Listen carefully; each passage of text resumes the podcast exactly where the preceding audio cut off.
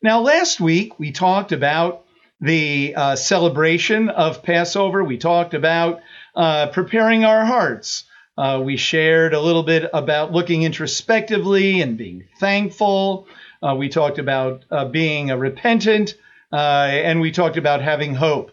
And so, moving forward from that, we want to talk a little bit today about some of the values, or I should say, some of the additional values of Passover that we really want to accentuate.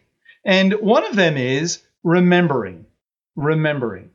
The value of remembering, not only individually, but as a, a community, remembering what God did for us. Certainly, that is uh, the theme of Passover, but remembering does something for us. It's not just walking down memory lane, uh, remembering something that took place uh, a long time ago. It is actually, it brings the past into the present. Uh, by remembering the past, in a sense, we're reliving it. Uh, as we celebrate Passover with the foods of Passover, the smells of Passover, uh, the words, what we hear and what we see, using our senses. Uh, we remember the past and it brings it into the present. It helps us to remember that the God who is our Redeemer, was our Redeemer in the past, is still our Redeemer today. And isn't that a very important uh, truth for us to hang on to today? That God certainly is with us, just as He has been uh, throughout uh, history. Remembering identifies us uh, with our people and with our history. Uh, and it brings us together as a people as we remember Passover uh, together. In the Haggadah, there are some very interesting statements that remind us about the value of remembering. We read in, in the Haggadah, for example, this is what has stood by our fathers and us. For not just one alone has risen against us to destroy us, but in every generation they rise against us to destroy us. And the Holy One, blessed be He, saves us from their hand. In another place in the Haggadah, we read, In every generation, a person is obligated to regard himself as if he had come out of Egypt. As it is said, you shall tell your children on that day, It is because of this that the Lord did for me when I left Egypt. And then finally, the Holy One, blessed be He, redeemed not only our fathers from Egypt, but He redeemed also us along with them. As it is said, It was us that He brought out from there, so that He might bring us to give us the land that He swore to our fathers. So we see by these statements that that the Passover becomes a transgenerational remembrance. Throughout every generation, we are re-experiencing it again. Uh, not just living off of the past, but remembering the redemption that God wrought for us. And as Messiah followers, we do the same thing. Uh, that the redemption we have in Yeshua moves Passover forward. And so we are remembering uh, our own personal redemption. We're remembering, uh, for example, uh, when we became Messiah followers, when we entered into uh, uh, Yeshua as Messiah. But not only that, but historically, just like we remember what happened 5,000 years ago, we're remembering what happened 2,000 years ago as if we were there. Just, just as at the Seder, we remember as if we were there back in Egypt, we remember as if we were there back 2,000 years ago when Yeshua lived, as if we were one of the disciples of Yeshua.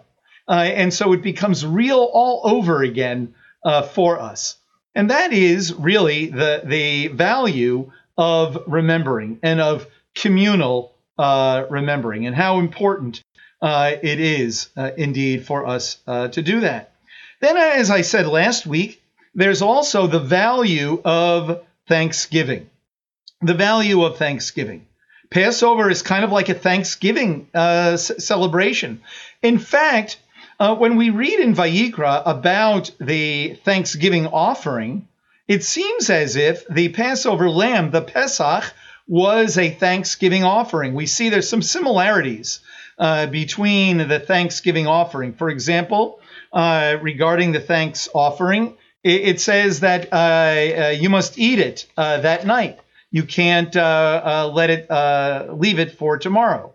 uh, you have to uh, eat it that night, right away, just like the Passover lamb. We read the same thing. There's also an emphasis on eating the uh, Thanksgiving offering. And of course, we eat the Passover offering. So it reminds us of an offering of thanksgiving in, in and of itself.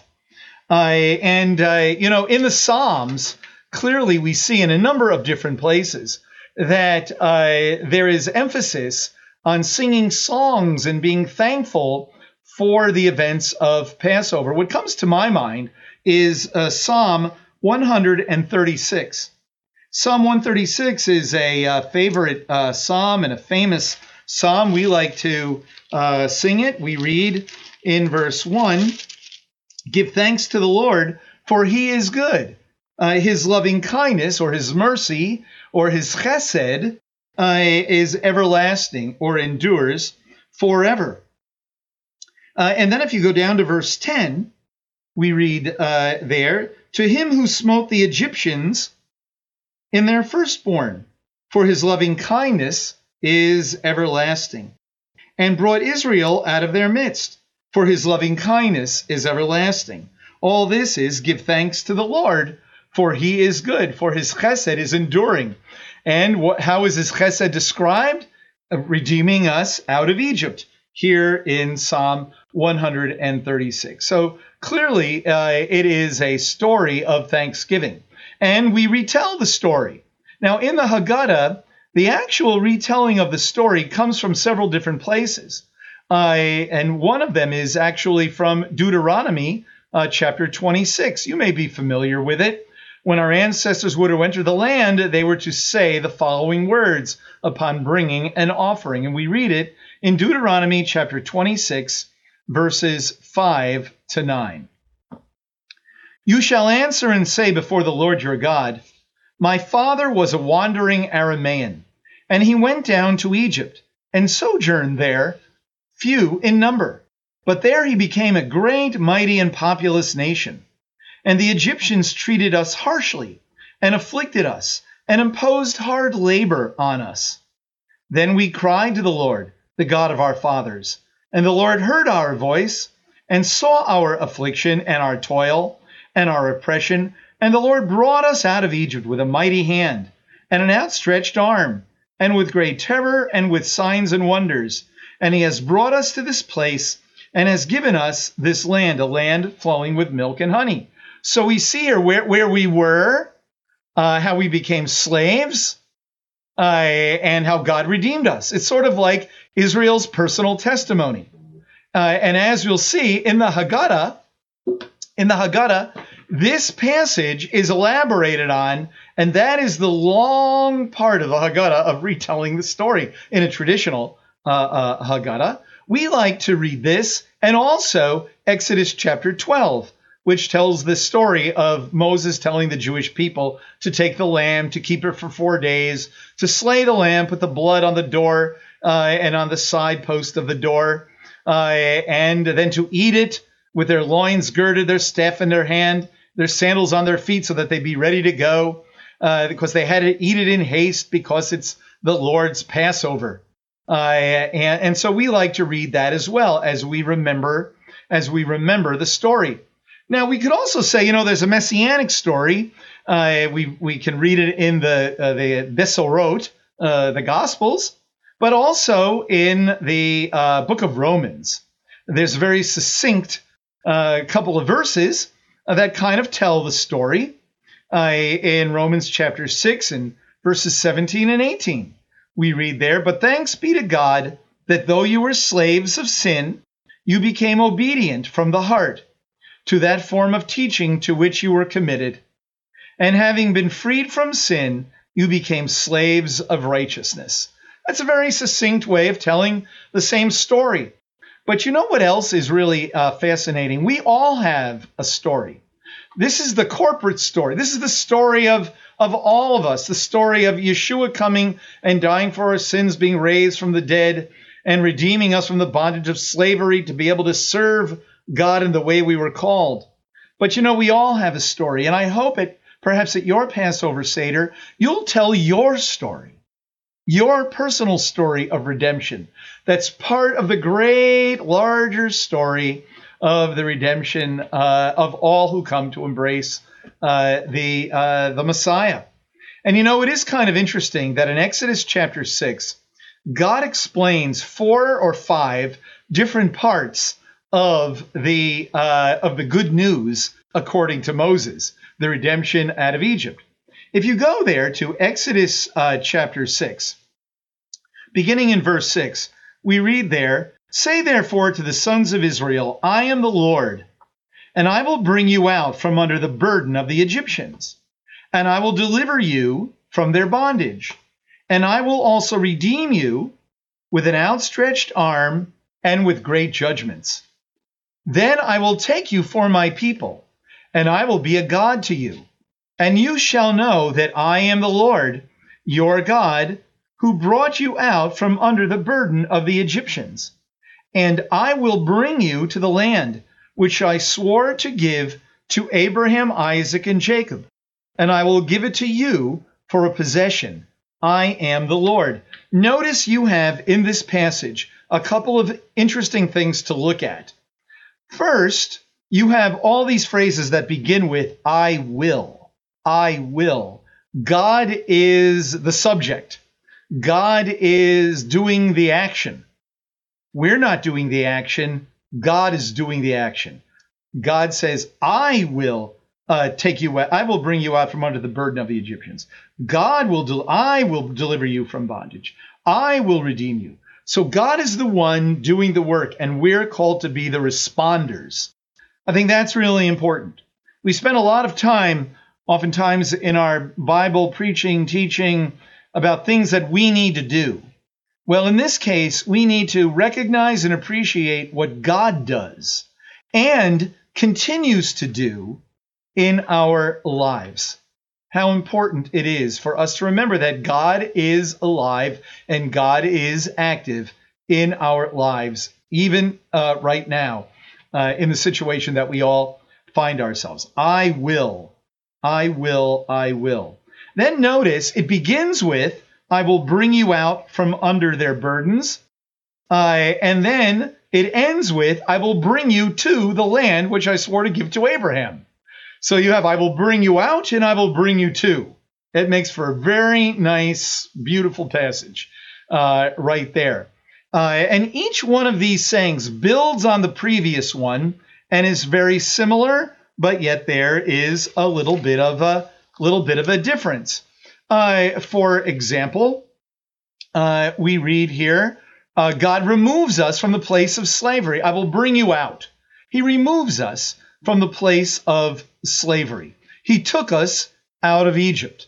We could say, you know, one of our favorite passages is uh, that He has transferred us from the domain of darkness to the kingdom of His beloved Son. He has done this. He's removed us from uh, a location where we have been enslaved to sinful passions, where we have been enslaved uh, to a sinful nature, to our sinful self.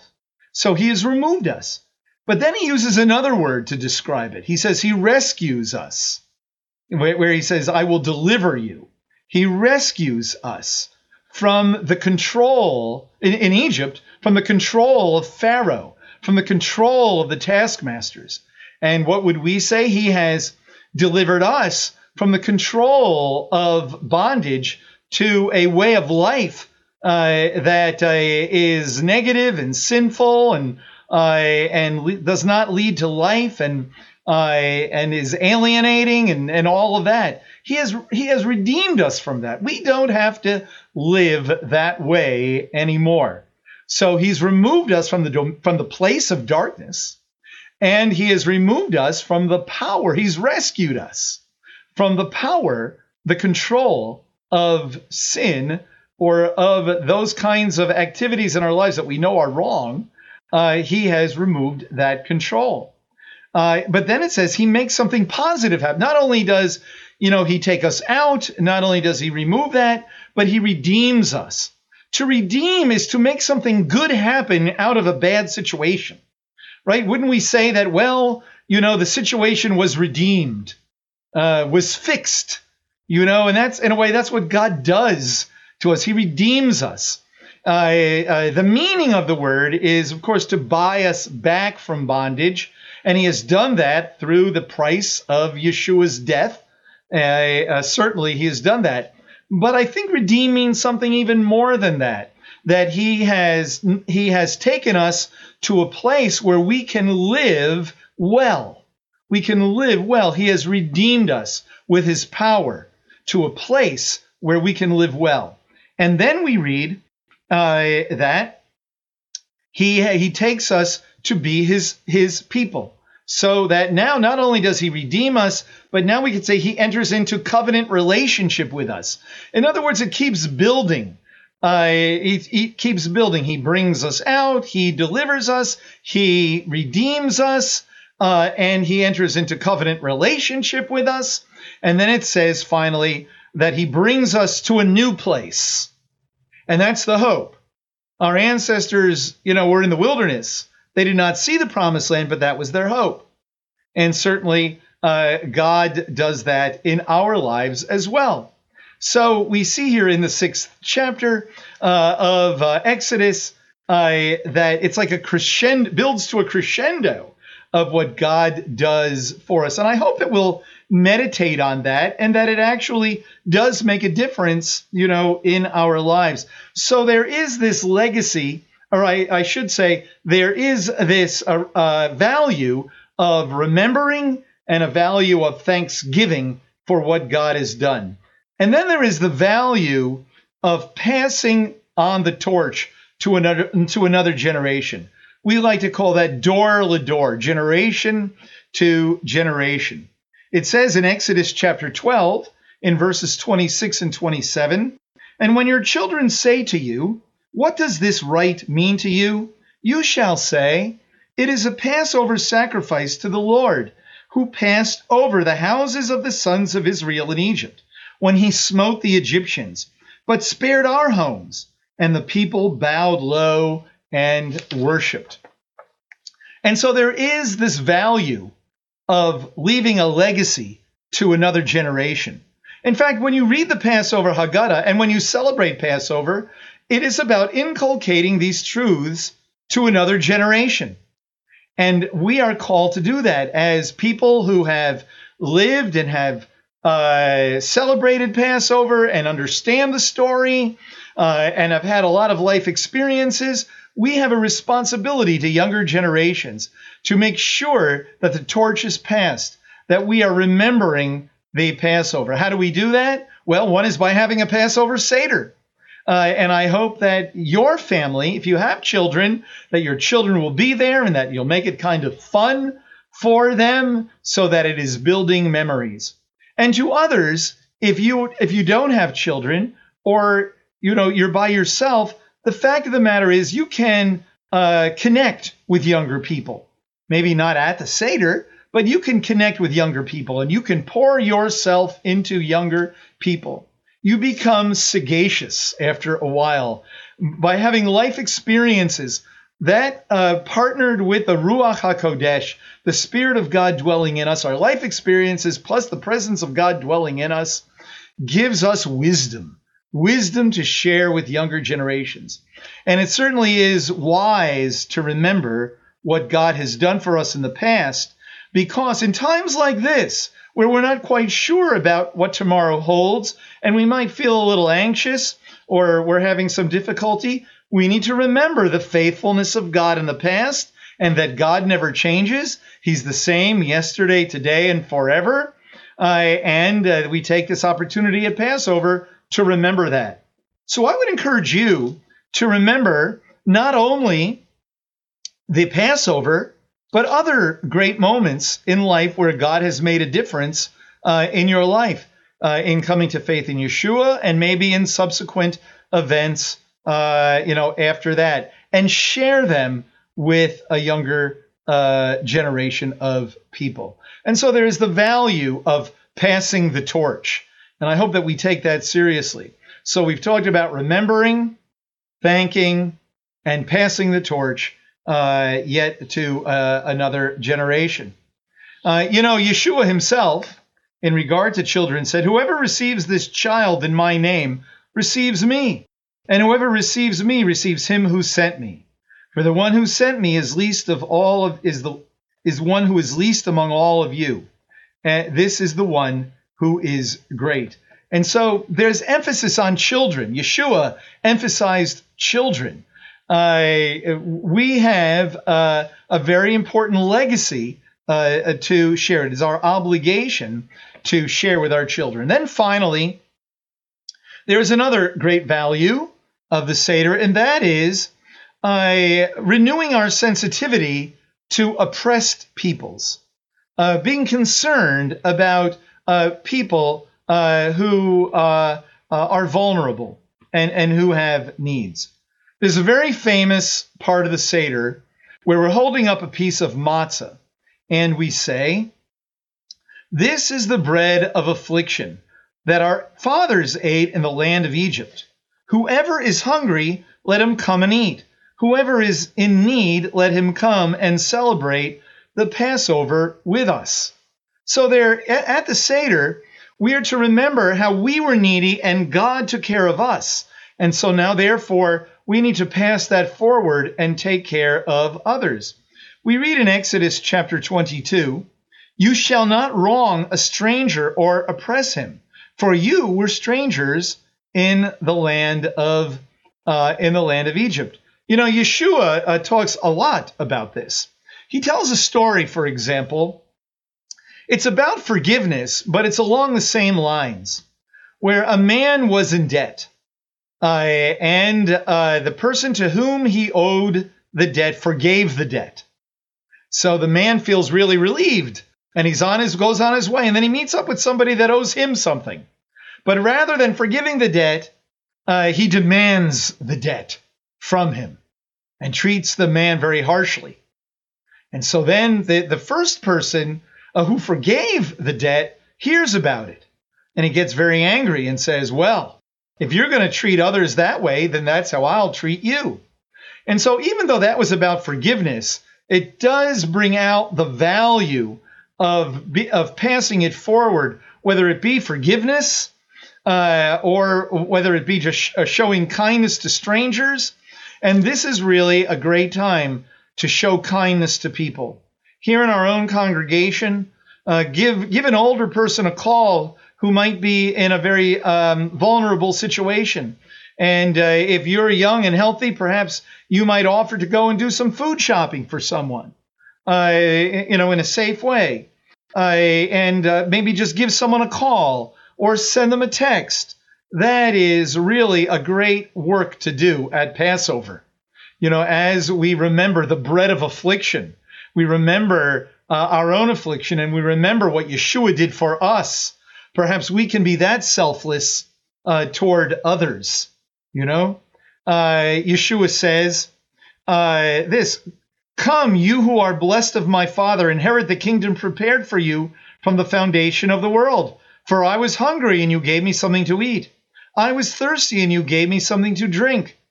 I was a stranger, and you invited me in. Naked, and you clothed me. I was sick, and you visited me. I was in prison, and you came to me. Then the righteous will answer him, Lord, when did we see you hungry and feed you? or thirsty and give you something to drink? And when did we see uh, you a stranger and invite you in, or naked and clothe you? When did we see you sick or in prison and come to you? The king will answer and say to them, Truly I say to you, to the extent that you did it to one of these brothers of mine, even the least of them, you did it to me. And I hope that we will, uh, you know, indeed think that way. And remember that we're actually worshiping God when we reach out to other people and maybe leave our comfort zone. There's another great passage here, and many of you are familiar with it. It's in Philippians in the second chapter. Uh, we read there uh, If there is any encouragement in Messiah, if there is any consolation of love, if there is any fellowship of the Spirit, if any affection and compassion, make my joy complete by being of the same mind, maintaining the same love, united in spirit, intent on one purpose. Do nothing from selfishness or empty conceit, but with humility of mind. Let each of you regard one another as more important than himself. Let us regard one another as more important than ourselves. Do not merely look out for your own in personal interests, but also for the interests of others. And then he goes on to say, This is the attitude of Yeshua, who came, the very incarnation of God, who came into this world. And although he existed in the form of God, did not regard equality with God a thing to be grasped, but he emptied himself, taking the form of a bondservant and being made in the likeness of men. And being found in appearance as a man, he humbled himself by being obedient to the point of death, even death on that tree, even death on the cross, as the Passover lamb. And then, of course, the passage goes on to say, uh, Therefore also God highly exalted him and bestowed on him the name which is above every name, that at the name of Yeshua every knee should bow, of those who are in heaven and those who are upon the earth, and that every tongue should confess that Yeshua the Messiah is Lord, to the glory of God the Father. A portion which comes right out of Isaiah, by the way. Uh, and, uh, and and so Yeshua it was glorified. And you know, the fact of the matter is is that when we uh, are selfless, uh, that is how we glorify God. We glorify His name uh, by being selfless. Uh, and so that may, may that be true to us. May we celebrate Passover in a sense by being a Passover for others, if you know what I'm trying to say.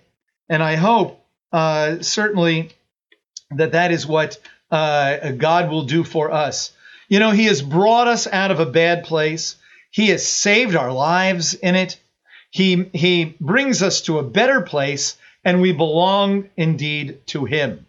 I hope that we can dwell on these great truths and recognize the practical aspects of them. When we belong to Him, by being redeemed from darkness, by belonging to God, uh, by being saved, by being rescued, that means that God is our refuge.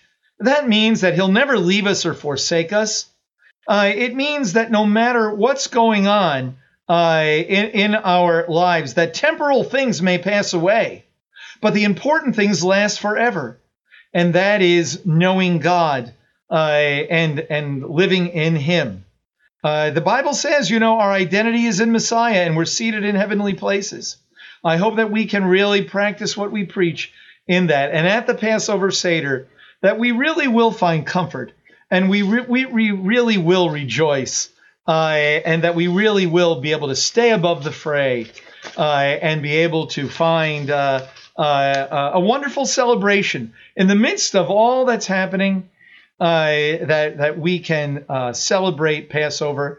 And of course, we our, our prayer uh, is that uh, we're able to get back to our normal selves. We can come back to meeting together for our regular services and chavurot and and everything else um, uh, that we do. And that is what we certainly pray that uh, at Passover. But despite that, we have new life uh, in Messiah. And remember what we said last time that when God brought our people out, when He redeemed us, we were in the wilderness. We were not yet in the promised land. And so we find ourselves today in the wilderness. While it may be challenging, may we realize that God is faithful and that just as He redeemed us then, yes, He continues this process of redemption. Uh, and we do look forward to the day of the consummation to the day when uh, our journey, this part of, of life's journey, will indeed uh, end. But isn't it a wonderful thing that we're not left uh, to ourselves and that we have Messiah, our Passover, sacrificed for us, who gives us new life in Messiah Yeshua? Let's pray. Lord God, we thank you for the great values that we have. May this uh, indeed be a season of remembering May we not only remember the Passover, but may we remember Messiah Yeshua. For it was at the Passover Seder when he said, As often as you do this do it in remembrance of me. May we remember also the great value of thanksgiving. May we remember the wonderful value of passing the legacy on to another generation. And may, finally, we remember the wonderful value of showing kindness to others, to people who are in need and vulnerable. And certainly, this is a great season in which to take the focus off of ourselves uh, and onto others. Lord, thank you for this great festival of Passover, this great season of our redemption, this great season of remembering. Uh, and what a perfect time for us to be able to uh, celebrate this uh, holiday. Lord, I do pray for all of us. Uh, God, may we be safe. May we well. May we be well. We pray in Messiah's name. Amen.